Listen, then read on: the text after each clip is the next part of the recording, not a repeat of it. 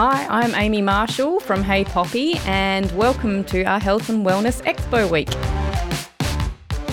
All right, I'm so happy to be chatting to you today, Madhavi. Um, it's really nice to see you because I haven't seen you for a while. We met a long time ago at a mutual friend's lunch, and I've followed your your sort of business journey from when you started Positive Minds Australia a couple of years ago, wasn't it? Yes. Yes, yes. it was. Um, and I think I've always wanted to kind of catch up and chat to you and was waiting for the right opportunity. So here we are. I'm so pleased to be here, Amy. It's such a joy to finally have this conversation. Good. Um, well, I'd love to start by um, asking you a little bit about your business journey and what you do? I began Positive Minds in the last 12 to 18 months, but it's been a conversation in my mind for a good two decades. So I've been working with young people uh, right from when I finished studying um, at university. I studied psychology and counselling. And after that, I began my work at Autism SA and started to specialise in the area of social emotional learning for young people. So, in my early 20s, uh, I began a private practice. Someone approached me and asked me if I'd like to join their practice and bring some of that uh, knowledge and training that I'd been doing around social emotional literacy training to private practice. And I was 21, 2 at the time. I was like, okay, I'll try that. Wow. So I young. gave it a go. I was yeah. very young to start something like that, but also a great time. I didn't have my own family yet, and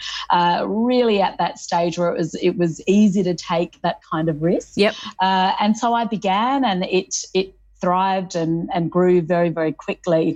And what I learnt was social emotional literacy is something that all children can benefit from learning. Mm-hmm. So I brought a lot of uh, a lot of that uh, knowledge that I had from my work at Autism SA into my private practice and began to extend it to children with anxiety, attention disorders, uh, developmental delay, and children in general who were just struggling um, because of their personality and temperament, and, and some of those things, for some of them, things that they had also gone through in their lives and began to teach them those skills. So that practice went along beautifully, uh, just me on my own for many, many years. And uh, I had these long waiting lists, and I was thinking, oh, it'd be so nice to have other people to work with and bring in more expertise. And then, as it happens, you have children. We've got three young children, so went through that process and and and just loved that part of my life and now became the point where you know we have three children at school now and yep. you know I was ready to expand into Positive Minds Australia mm-hmm. and that's really an extension of that initial practice so what we do is provide counselling and support at those times that families need a helping hand. Uh, and we also provide uh, social emotional literacy, well-being, confidence uh, training programs based on all of my books uh, with a beautiful team of uh, professionals just uh, I couldn't have asked for a greater bunch to, to come along for the ride with me. So we have teachers and counsellors, and we deliver programs uh, to teach those skills to young people. So wow, that's, that's amazing. I'm really interested. You did start very young, so you're obviously a real people person. I, I, I, am. I love I love talking and yep. I love listening and I love people and yep. I'm really lucky that I found work right from the beginning that yeah. I have always loved yeah. and I still feel energized and excited by. Okay. So yeah, so that is really interesting I guess um, you know starting a business in your early 20s um, in that yes. field. Um, did you have, um, and I hope you're okay me asking that this question because um, I'm interested to know. Did were you from a? Did you have that um, in your own family growing up? Did you have that kind of support in your family um, environment? Uh, in terms of being able to a business background well not so much mean? the business background but i guess under, knowing that um, knowing how important uh, knowing how important confidence is in young people having that yourself oh, yes. and kind of being interested yes. in that area. I'm asking the question yes. because I know myself, I mean, growing up and probably admittedly now with my kids, it's an area that I don't focus on probably enough. Um, and it's probably reflective of my own upbringing. I think that we just, you know, academic was pretty important, and yes, yes. you know, we got by. We sort of didn't. We we went through, um, you know, issues in the teenage years and kind of fumbled through ourselves. But I guess I was thinking about it this morning and thinking, quite honestly, that sort of age between, you know, eight and sort of 16, I remember being so con- confused, yes. in, you know, about so yeah. much um, and sort of pulling away from my family environment. Well, not pulling away, but also focusing on, you know, my sort of social environment and juggling those two, you know, environments. Home wasn't just everything you know, anymore. And it was kind of like getting used to that was such a strange time. So I think it's interesting that you, you know, were interested in that from an early age and saw the importance of it and can help people with that now.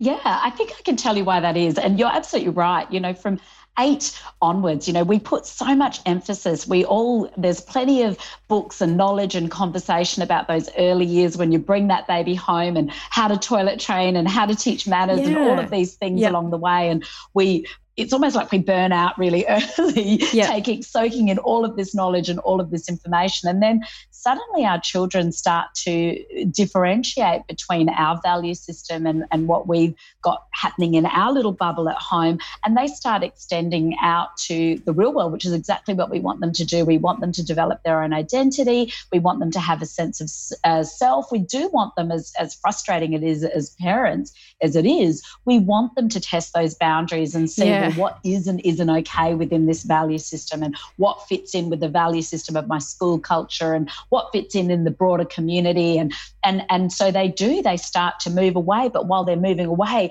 you know right through those years even when they're 16 and 18 they still need us just as much as they did when they were a small baby in our yeah. arms. They just need us differently. yeah, yeah. Um, and and parents need that support which is why i love my job is being able to provide that information about what it is they need and how to deliver it in a way that they'll still actually listen to you. Yeah. So where that came to me, I, I, I think it's this. When I was um, a little girl, my dad was a, the head of the social work d- department at the Glenside Hospital, which is what it was called back then yep. for SA Health, and and and we were um, given this house on the the all the managers, so the psychiatrist, the head of social work, and the psychology team, the the leaders in that um, area were all provided with a house on the premises of the hospital, and so right from when I was a little girl my backyard. So I had a backyard and I had a fence, but the fence also had a gate.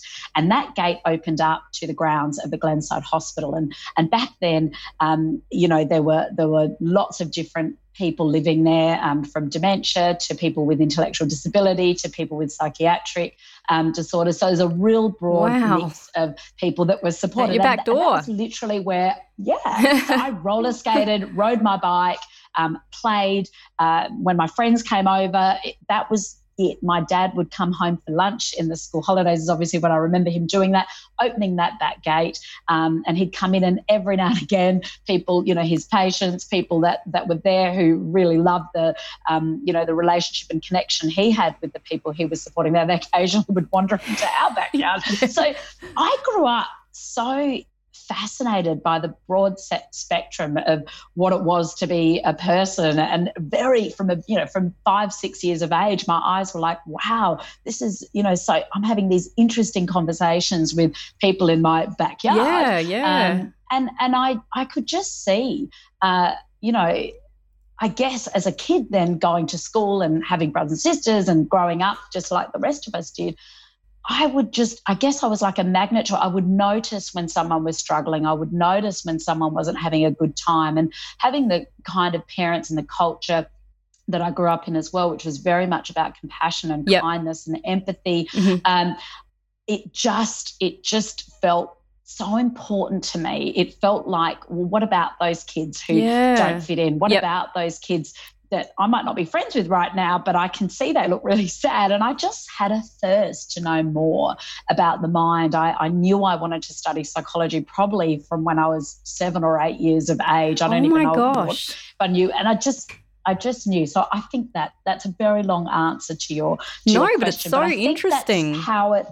What an amazing yeah, upbringing! Like that makes so much sense. Now it does. Like what an environment to grow up in, and what a um, you know, what a way to be able to see how many people, you know, are from different walks of life and have different problems. And and I think it's really interesting what you touched on before about um, your parents being, um, you know, still needing that help and guidance and kids needing that help and guidance of that age group because you're exactly right. When I think about parents, like my mind goes straight to, you know, under five, you know, struggles yeah. under five and learning. And you kind of, you know, think you get to a point and then it's, you know, then it just gets easier and easier. Um, I'm terrified of the teenage years.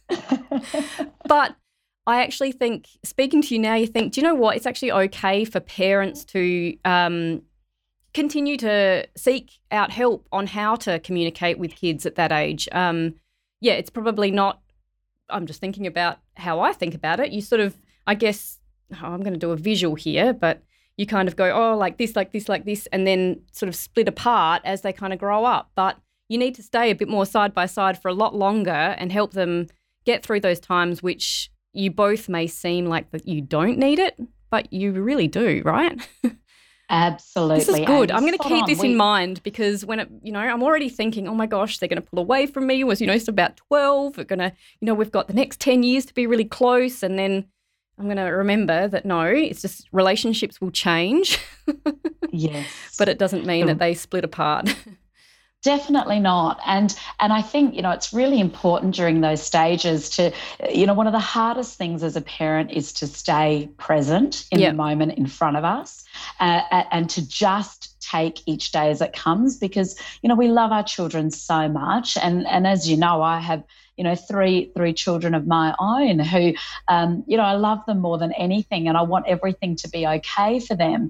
And part of them getting that sense that everything okay comes from my ability to to not get into the emergency lane and to try and stay present with them in that moment and celebrate where we yeah. are as a family and be really forgiving of them and really forgiving of myself that we're all on a learning journey together. So yeah.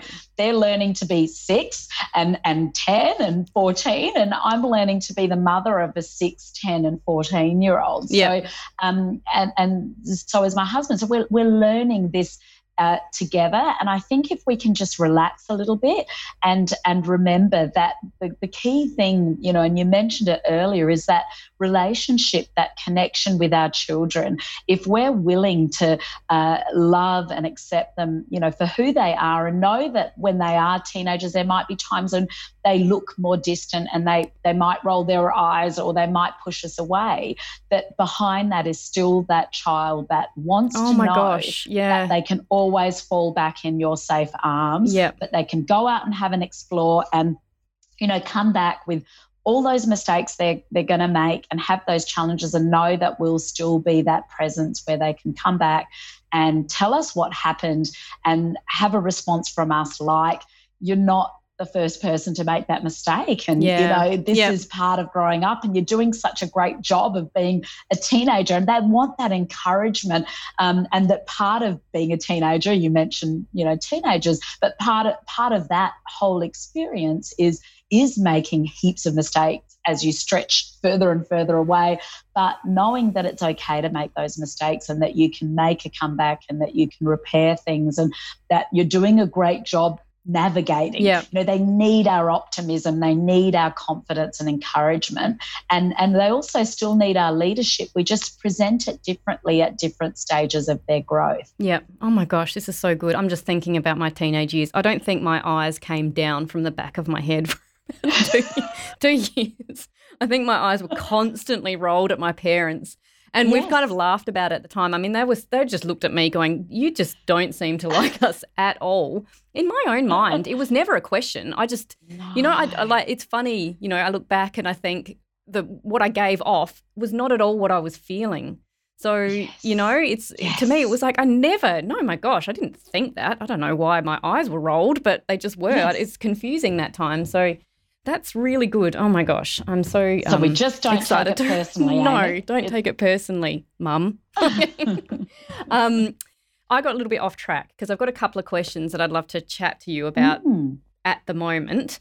Um, so I guess things are strange at the moment, obviously in the world for a couple of reasons. I, we, I don't need to um, mention what they are, but um, I'd love to know if your skills or um, in your own life um, have come more into play with um, COVID and coronavirus and being at home more with your children and how you've communicated and coped, um, helped them cope through such a strange time in life. Yeah, uh, I feel so lucky to have this work behind me. It makes it so much easier. Um, but at the same time, it's the same sorts of struggles that everybody goes through. And, and look, there's always going to be a, a, difficult time in our society, isn't there? You know, we had the bushfires earlier on this year, and that was devastating for our country here in Australia. Uh, and then, of course, then we have the global pandemic, uh, and then we have all of the the political unrest, and and there's there's always going to be something. And I think the the most important thing um, to remember is during those times, it's okay to feel that broad range of emotions yes. that we all go through. Yep. Uh, and it's okay for our children to experience that broad range of emotions. That discomfort, that feeling of being unsettled is what it is to be human. And, you know, having the tools to know that it's okay to feel the way that I felt helped me support our children at mm-hmm. that time mm-hmm. um, and spending more time. You know, I mentioned earlier about just being present and slowing down. I think that's what makes parenting really easy for me is trying not to overthink. And, and if this is a learnt um, practice. Yeah. It's not something that ever came naturally to me, and I don't think it would come naturally to anybody. Um, to have the skills as a parent is really to be able to be yourself and to be confident in who you are as a human being, to be able to provide leadership to these little people that you call your children. Mm. So I, I, think, you know, we jump ahead. What do I say? What do I do? And we worry so much about saying the wrong thing or doing the wrong thing at a time like this. and sometimes what we need to do is not worry so much about saying the wrong thing. It's about feeling, comp, you know, preparing ourselves and thinking, you know what, I, I have a brain and a mind and a personality. And I trust who I am to just open a conversation with my children that's not doesn't have to be a big conversation. It can just be, gee, there's a lot going on in the world at the moment. I yeah. wonder if you yeah. might have some ideas about that or some feelings about that. If you want to talk about them, you know, I'm here for you. And so we don't have to have the answers. I mean, I'm very good at telling my children things like, "Oh, I'll need to think about that," or "I have absolutely no clue, darling. I'm gonna have to. What do you think?" and and the more we respond like that, the more human we are to our children as well. Yeah. Um, you know, if we're always the expert, then how do they become the expert in yep. their lives? Yeah. So I, I think we, I think the most important thing is really just to try and take that big deep breath and just relax a little bit and be silent sometimes when we don't know and, and show our children look i'm still figuring all of this out too. You know yeah, life okay. is a, a, a decades of trying to figure all of this out right? And and the sooner they see us relaxing and us responding to global news like this you know i always talk about the contagion of emotion because we do we feel everything that's going on around us and and it's the hardest part perhaps of being a parent is being able to regulate ourselves yep. so that our children can co-regulate with us you know they can, they'll be calmer when we're able to move through those emotions with them too yeah so yeah i think just being in the moment um, being open to not knowing mm-hmm. uh, asking them questions letting them think it through, giving them no more information than it is necessary because okay.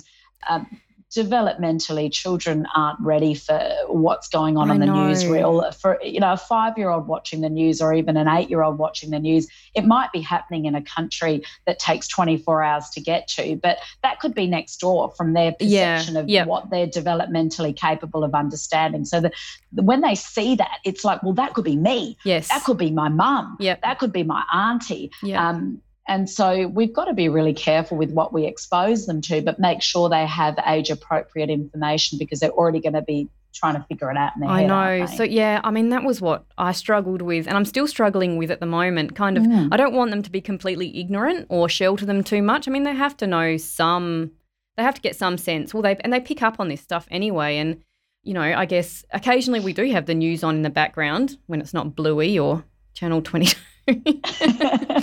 um, and you know, I mean, sometimes some of the things that are on there, I just kind of jump up and think, oh my gosh, they should not be exposed to this right now. But you can't do that. You can't monitor that the whole time. So I guess finding that line between overwhelm and um, and education is a tricky one. But I guess what you're saying is be be comfortable and trust your instincts as to what they can handle as it sort of happens. Yes.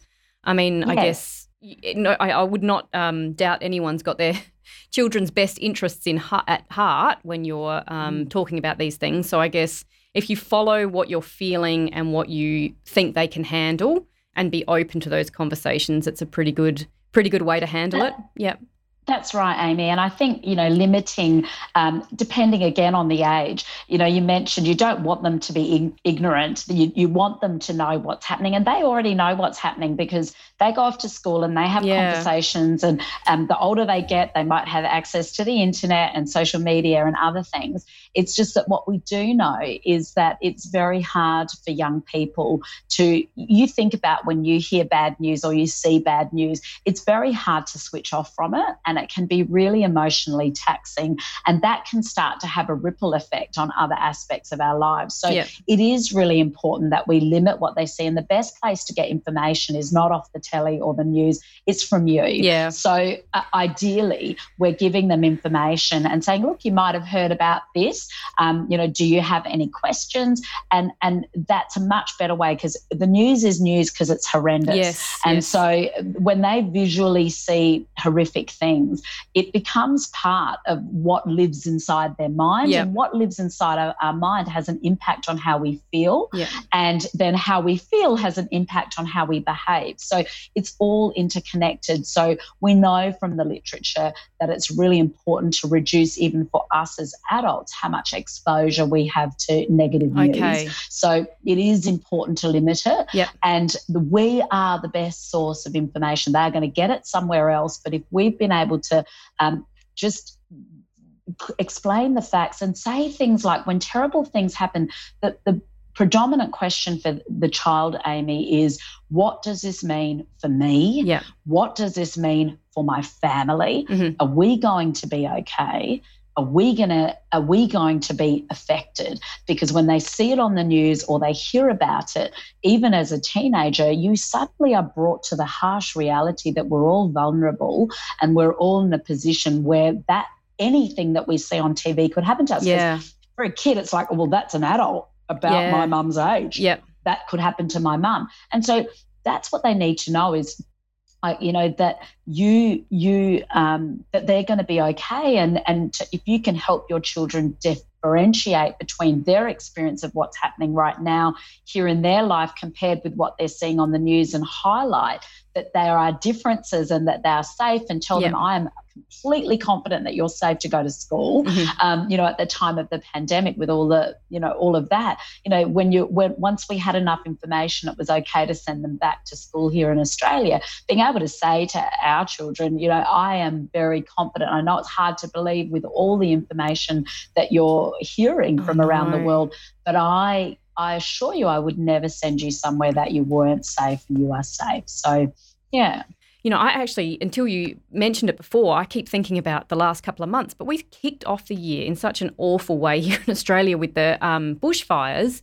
We were actually, uh, me and my family were in Kangaroo Island at the time, and we actually got off the island. I took them off the boat, uh, off on the 11 o'clock boat one night just because there was a bushfire coming, you know, fairly quickly towards our house. And that was a really, I just did not know how to, I mean, it was a pretty terrifying experience to mm. wake them up, get them out of bed. And mm. I remember sort of being in the car. I mean, they were sort of half asleep at the time, but how much and how they actually coped with it really well. And I guess this is the mm. other thing um, that they all they always surprise me about how much they can, you know, cope mm. with and and process. And you know, uh, I guess their strength is, you know, um, more than I give them credit for. But that experience was one where I was just like, how much do I tell you? I mean, I can't really hide this. We're actually, you know, in blankets, running down to the boat and getting on there to get out of there. So, you know, I guess that was an experience where, it, yeah, I think about that occasionally. I think that would have been so overwhelming for them, but they seem to be okay. Mm. So here we are. Hugely overwhelming for them and for you, and for you to then be the leader, you know, provide that leadership oh my at a gosh, time when so you're strange. also yeah. frightened. Uh, and I think, you know, the best thing we can do in those moments that we're not prepared for, well, first of all, is, you know, trying to think, well, what would I want to hear if I was a kid right yeah, now? Yep. And, and, you know, I think at all of those times, that's not just when you're fleeing from a really dangerous situation like that, but even when our children are struggling with their behavior and their emotions, if we you know, one of the things that can be really helpful is to think, well, what would I want to hear want, from yeah. my mother right now? Yeah. what would I want to hear from my dad right now? Mm-hmm. What would I want to hear um, to, to get through this moment? And and really, what they want is is someone to name what they're feeling. Yeah, you know, okay. feelings without a dialogue are terrifying. Yeah. So they're going to be scared. Why wouldn't they be scared? It you know, feelings are messengers. We're meant to feel all of these emotions. So someone just being there saying, you know, I know this is something you you you know you didn't expect, and um, it can feel really frightening to do what we're doing. And I want you to know you're safe, and I'm here with you. Yep. And I'm going to take care of you, and nothing's going to stop me taking care of you. And you just, you're there for them, but you label those feelings. You know, we know that that helps reduce stress levels when someone acknowledges how we're feeling in that mm-hmm, moment. Mm-hmm. So you obviously handle it well. And you mentioned, you know, the, the children get through things. We've got to remember we've got a dialogue of, of a 30, 40, whatever year old you know you are in in our head that goes 100 miles an hour kids on the other hand are, are very present beings they they are able to um, discharge emotion really effectively through play and through conversation and imagination and doing, you know, getting on their bikes and moving and doing all of those things. Uh, so we might be worrying and worrying, but a lot of the time they're not. Yeah. they, yeah. If they're worried in that moment, they come and talk to you about it. Um, but if they can continue to stay present and have someone, you know, help interpret what they're feeling, all of this makes a massive difference to them. And that's how we grow their resilience. We support them emotionally. We stay present with them with the feelings. We identify those emotions. We let them feel those mm-hmm. emotions. Mm-hmm. And we show that confidence that they can get through it and that we will help them get through it, yep. through it too. Yep. Okay. So that's exactly what I wrote the note about before. The word resilience. I want to talk about that because I know um, well, from everything that I understand about what you teach, resilience is a real foundation. And I think that um, that's so important and such a simple way to look at everything when parenting. That if your prior, you know, if one of your main goals is building resilience, everything on top of there should kind of become easier and easier. So, would you agree with that in terms of resilience being a really important foundation?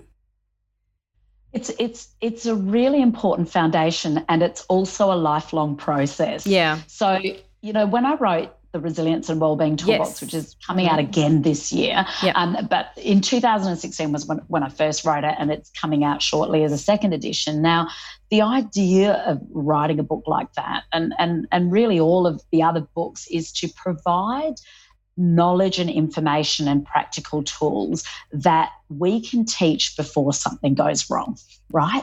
Because things will go wrong. Mm. this is the nature of life. Yep. It, it doesn't follow this straight line for any of us. And when you're a child, what goes wrong is usually relatively small, but it can be really big uh, as well. So so if we can teach these skills as part of the foundation where we teach children how to be self aware, how to be aware of other people's emotions, how to understand how to handle your feelings and respond to difficulty in a constructive way where you're not hurting yourself or hurting others, then yes, absolutely, we're laying a really important lifelong foundation. Yeah. These yep. are life skills.